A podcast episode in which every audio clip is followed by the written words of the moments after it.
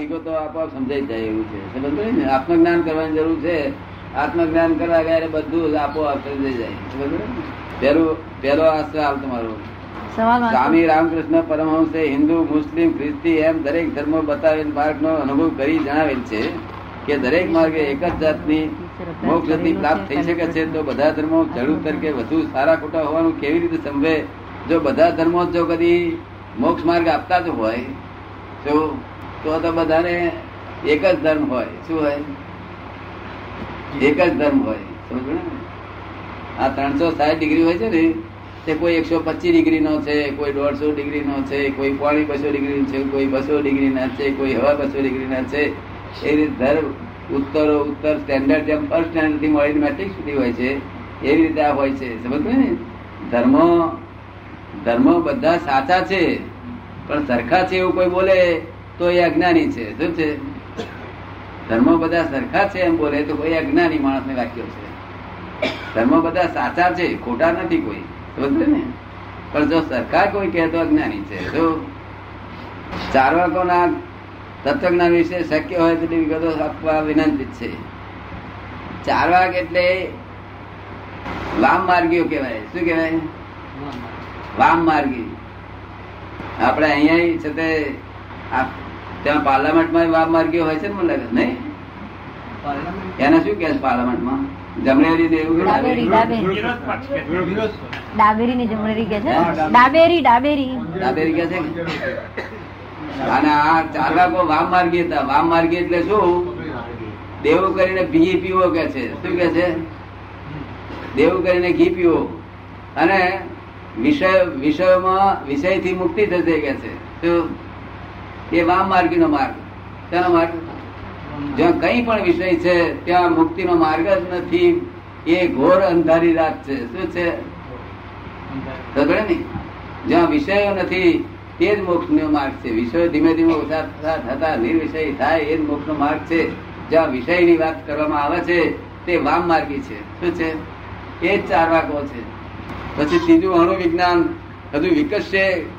કે તેના ઘાતક પરિણામો અનુભવી માનવી તેને તે દિવસે આનું વિજ્ઞાનમાં વિકસવાની તો ક્યાં રહી ગયું? પણ તમે આ બીજું વાક્ય કહ્યું છે ને? તેવું થશે શું થશે?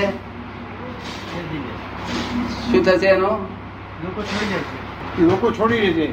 લોકો છોડી તો નહીં દે એટલું પણ ઉપરથી એ સાયન્ટિસ્ટોને ખોરી ખોરી મારશે. લોકો.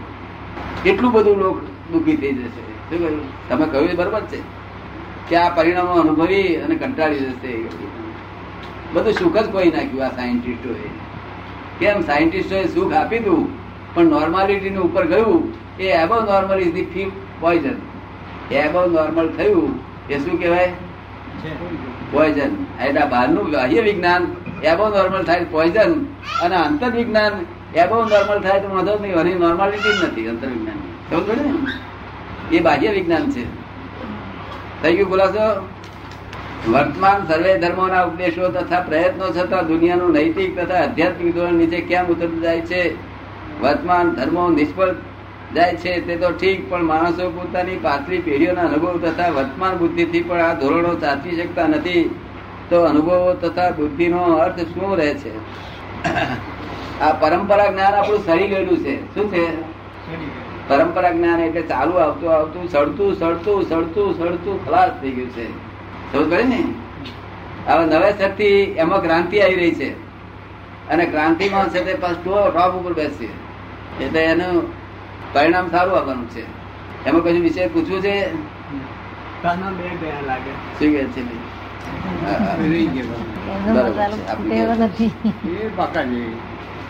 સ્વામી વિવેકાનંદે શિકાગોના સર્વધર્મ પરિષદમાં હિન્દુ ધર્મને જે નિરૂપણ કરેલું, તે આપની દ્રષ્ટિએ યથાર્થ રૂપમાં અને યથાર્થ રીતે થયું હતું કે તેમ લાગે છે. આવા ધાર્મિક અને ઉચ્ચ કોટીના ધર્મ પુરુષને પૂરું આયુષ્ય જીવીશ, વધુ માનવ સેવાની તક કેમ ન રહી? વિક- વિવેકાનંદે સર્વધર્મ પરિષદમાં જે કહ્યું હિન્દુ ધર્મનું નિરૂપણ, તે બરોબર છે. યથાર્થ રૂપમાં યથાર્થ થયું હતું, યથાર્થ જ લાગે છે. જો અને એનું આયુષ ઓછું હોય, તો એ તો આયુષ એટલી ખામી એમની. શું જેટલું આયુષ ઓછું એટલી ખામી એમની પોતાની ડિફેક્ટ પછી પાંચમું જ્ઞાનદેવ મહારાજના પિતૃ સાથમાં મહાત્માઓ જમવા પધરેલા. તથા તેમણે નિર્જીવ પથ્થરને ચાલતું વાહન બનાવી તે ઉપર સવારી કરેલી. આવા અન્ય ધાર્મિક ચમત્કારો શક્ય છે. આ પોસિબલ નથી આ વસ્તુ. આ તો બધું આ બધું ભક્તોના તરંગ છે. શું છે? ભક્તોના તરંગ. બીજા લોકો એ નથી. ભક્તો તરંગી હોય છે હંમેશા. તો કઈ પથરો તારી નહીં તો જાય નહીં. તો એક પથરો જાય એટલે બધા જાય ને બધું જ આખું મુંબઈ, અમદાવાદ લઈ જાય તો ને આ બુદ્ધિ બહારની વાત છે. આવો આપણા ચમત્કારની વાત હોય ને, તે આપણા ફોરેનના સાયન્ટિસ્ટ પૂછવું કે ભારત દેશના હવાલો છે એ તરત જ કહી દે રોંગ છે. શું છે? ખબર ને આ બધા ભક્તોના તરંગો છે. શું છે? દરેક ભક્તો પોતાના ભગવાનને વખાણ કરે અને તરંગમાં તરંગમાં રહ્યા કરે આપની વાત સમજાઈ? છઠ્ઠું ઇજિપ્તના પિરામિડોની અંદર શું છે? અને તેમાં પ્રવેશ વિશેના વિવેદ વિમો અને માન્યતા બાબતે સત્ય શું છે? એ મને કહ્યું, આમાં કઈ પિરામિડ કયો ઇજિપ્ત હું સમજતો નથી? તમે સમજતા તો કઈ બતાવો લોકોને? સાતમું અક્રમ વાદમાં અક્રમ માર્ગમાં એક કલાકમાં મોક્ષની વાત છે તેમાં કરવામાં આવતી વિધિ બાદ માણસના વલણો તથા દ્રષ્ટિકોણમાં ફેરફાર થતો છે તેમ લાગે છે. લાગે છે. લાગે છે. એમને. એમને એવું લાગે છે બરાબર. આ જ ફેરફાર આપ ક્રમિક માર્ગથી પણ આપની બુદ્ધિ આચરણ દર્શન તથા પ્રભાવને કારણે તેટલી ઝડપે લાવી શકો કે નહીં? લાવી શકાય પણ એટલો બધો લાભ ના મળે. પણ લાવી શકાય બધું. બધું આ આ જે છે ને, તે ઊંધો રસ્તો છે, તે આ શોર્ટકટનું આવી શકે છે. બધું જે લાખ લાખ મેલ ચાલતા જે ટાઈમ જાય, એટલો અહીંયા એક મેલમાં જ બધું જ કામ થઈ જાય? કોઈ પણ ચીજ વધુ પડતી, સહેલી કે સસ્તી બનાવવામાં જોખમ ખરું કે નહીં? તેથી લોકોને તેની ગુણવત્તા સાચાપણા માટે શંકા ન થાય. આના માટે શંકા ના થાય. આના માટે તો આ બેન છે એને મેં મોક્ષ આપ્યો છે. એ વૈષ્ણવ છે એ મોક્ષ નથી ગયો નથી શંકા શી થાય. પછી તો દાદા ભગવાન. એ રાત દાડો દાદા ભૂલાય નહીં એક ક્ષણ વાર ભૂલાય નહીં. પછી ત્યાં આગળ માપવાનું ક્યાં રહ્યું? બહારના લોકોને બહારના લોકોને શું? એવું કઈ એવું ના થઈ જાય એમ. હા એમના લોકોને એવું જ લાગે આ ભાજી શાકભાજી જેવું છે કે છે. જો આ લોકોને માર ખવડાઈ ગયા તો પાંજરા રહેવા છે. પછી દાદા ભગવાને જપ બોલતા વ્યક્તિએ પોતાના લક્ષ્ય સમક્ષ કોની મૂર્તિ રાખવી જોઈએ? દાદા ભગવાનનો જય જય બોલતા. જય. બોલતા. દાદા ભગવાન અસીમ જય જયકાર હો બોલાવીએ તે વખતે? કોનું નિધિ દર્શન તો વ્યક્તિએ પોતાના લક્ષ્ય સમક્ષ કોની મૂર્તિ રાખવી જોઈએ? એ- જે જ્યાં દાદા ભગવાન હોય ને તે જ મંદિરની મંદિરને જોયા કરવું જોઈએ. શું કહ્યું? જે મંદિરમાં દાદા ભગવાન બેઠા છે એ જ મંદિરનો દર્શન કર્યા કરવું જોઈએ શું કહે શું કહેવા માંગે છે? આગળ વાંચો એમ કે છે. હા? એમાં એમ લખ્યું છે કે આપનો ભૌતિક દેહ કે આત્મા બેઠેલો આપના દેહને નમસ્કાર કરવાના કે મહી બેઠેલા ભગવાનને? મહી બેઠેલા જ્યાં સુધી સમજણ ના પડે ત્યાં સુધી આ દેહને નમસ્કાર કરશે તો પહોંચશે. કારણ કે આ આ પરોક્ષ અઘરીનું છે આ પ્રત્યક્ષ પરોક્ષ છે. શું છે? અને બહાર આ મૂર્તિ મૂર્તિ બધી પરોક્ષ છે. શું છે? આ પ્રત્યક્ષ પરોક્ષ છે.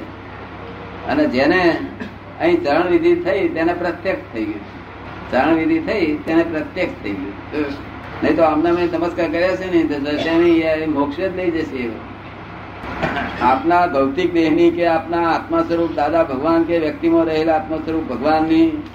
એ બસ એના એનો જ છે. હા બરોબર છે. ભૌતિક દેહ તો ખાલી જોવા માટે છે એની લક્ષ્ય આપણને કોઈ વસ્તુ તમને એક પેટી આપી આવડી તે સાવ સોનાની પેટી હોય પણ મહી હીરો મૂકેલો હોય તો તમને પેટીમાં એક ફેરો દેખાડી દીધો અને પેટી પેટી વાંચી દીધી તો તમારું લક્ષ્ય રહ્યા ખરો ખરો અમે હીરો છે આવો છે હીરો. કોઈને કાઢી લેતા ના જોયો હોય તો રે. કોઈને કાઢી લેતા જોયો ના હોય તો રે કે છે. એમ નહીં કાઢી લેવાની વાત કાઢી તો ના જોયો તો રે. કાઢીને તો ના જોયો તો રે ને પણ. હા તો મહી જે ખરો જોઈ લીધો હોય તો એ લક્ષ રહે એ લક્ષ પ્રત્યક્ષ લક્ષ કહેવાય. અને નહીં તો તમે શ્રદ્ધાના આધારે કોઈ કહે કે આ પેટી હીરો છે તો નમસ્કાર કરે ફાયદો થશે ઘણો. શ્રદ્ધાના આધારે. શું કે છે? પૂરું થઈ પાછળ. વર્તમાન સર્વે ધર્મનો ઉપદેશો તથા પ્રયત્નો થતા દુનિયાનું નૈતિક તથા આધ્યાત્મિક નીચે એ તો કઈ વાતચીત આવી ગઈ આપણે ગ્રહોના નંગની વીટી માણસના જીવન પર અસર કરે છે. અસર તો કરે ને દરેક વસ્તુ અસર કરે. દરેક વસ્તુ અસર કરે કારણ કે આ દુનિયા બધી અસરવાળી જ છે. કપડું તમે સફેદ પહેરો તો અસર કરે લાલ પહેરો તો અસર કરે. આ આ ભાઈ પહેરે છે ને બહુ અસર વાળું તેથી જ આવું કપડા ગાલી દીધેલા ને. અહીંથી ખસે જ નહીં પછી. આસર અસર પડે ને તે ખસે જ નહીં પછી. એમાં મન બીજી જાય નહીં. અનુકૂળ છે તો કપડામાં આટલી અસર છે તો નંગમાં કેટલી અસર છે? સફેદ હોય કોઈ લાલ હોય લીલું હોય. કપડામાં અસર હોય એ નથી મનાતું કપડામાં. કેમ? કપડામાં અસર હોય એવું નથી મનાતું. કપડામાં બહુ અસર થાય કારણ કે ગ્રહો એના રંગ હોય છે કલર હોય છે. દરેક ગ્રહો કલર વાળા છે. તે પ્રમાણે આ નંગ હોય છે. અને નંગ નંગને એને એટ્રેક્શન હોય છે. અને આ જે આ આ કલર છે ને તે પણ એ કલર ને મળતા આવે તો એ ગ્રહોની અસર થયા કરે છે. આ જગત બધું અસરવાળું જ છે. આખું જગત અસર વાળું છે. ખબર પડી ને? એ પૂછવા શું માંગો છો તમે? વીટી નંગ પહેર્યું હોય તો શું હા, પહેરવું કેમ એમ? પહેરવું કે કેમ એમ? હે? એ પહેરવું કે નહીં એમ? કે મળે તો પહેરવું. ના મળે તો? આપણે શરીર પહેર્યું છે. મેં શરીર પહેર્યું છે પહેરવાનું છે. પહેર્યું છે. મળે તો પહેરવું શું કહે છે? હા, પહેર્યું એમણે પહેર્યું છે કાઢું કે રહેવા દઉં એમ? ત્યાં રહેવા દઉં કે કાઢી નાખું. ના અને લાખ રૂપિયા નવું હોય તો બીજી અસર તો પડે જ. પણ બીજી અસર એ સંસારી અસર પડે મનમાં એક મારી પાસે લાખ રૂપિયા. એ તો નુકસાન થાય ને. એનાથી તો નુકસાન જ થાય ને. શું કહ્યું? એવું કડક થઈ જાય તો નુકસાન થાય ને? તો એ એ આવી બધી જાતની અસરો પડે છે. શું કહ્યું? માટે અસરોથી મુક્ત થવું હોય તો વિચારજો બધું. શું? અસરોથી મુક્ત થવું હોય. કોઈ પણ જાતની. અન્ય ગ્રહો પરના જીવનમાં ધનનું સ્થાન શું છે? અન્ય ગ્રહો પર ના જીવનમાં ધનનું સ્થાન. તેનું જીવન કેવું છે? તેના જીવનમાં કઈ મૂલ્યોનું મહત્વ છે? એ જીવનનું કઈ જીવનનું મૂલ્યનું મહત્વ કશું છે નહીં એમાં. શું આ બધા માથાફોડ કરે કરે છે વગર કામમાં માથાફોડ કરે છે, અને પૈસા પાર કરે ખર્ચે છે, હામાં હામી છે તે સ્પર્ધામાં પડ્યા છે અમેરિકા ને રશિયા. સ્પર્ધામાં પડીને ક્યાં જઈએ છીએ તેનું ભાન રહ્યું, રાખ્યું નથી ને નુકસાન કરે છે આ દુનિયામાં જે નુકસાન થવાનું જે થઈ રહ્યું છે. શું? આ ગ્રહોને ગ્રહોની ઉપર છંછેડવા છંછેડવા પણ ન કરવું જોઈએ. તો પોતપોતાના મર્યાદામાં રહેવું જ સારું છે. મર્યાદાની બહાર ગ્રહોને છંછેડવા જવું એ ભયંકર ગુનો છે. શું પણ છંછેડ છે એનું ફળે આવશે આવે થોડા વખત. ફળ તો આવશે ને. ટપાલ નાખી એટલે આપડે તો પહોંચી છે ખરી ને ટપાલ ને ગઈ ગઈ છે શું થયું છે? અગિયાર પ્રશ્નો આવે છે કઈ પ્રશ્ન? બસ છેલ્લો રહે.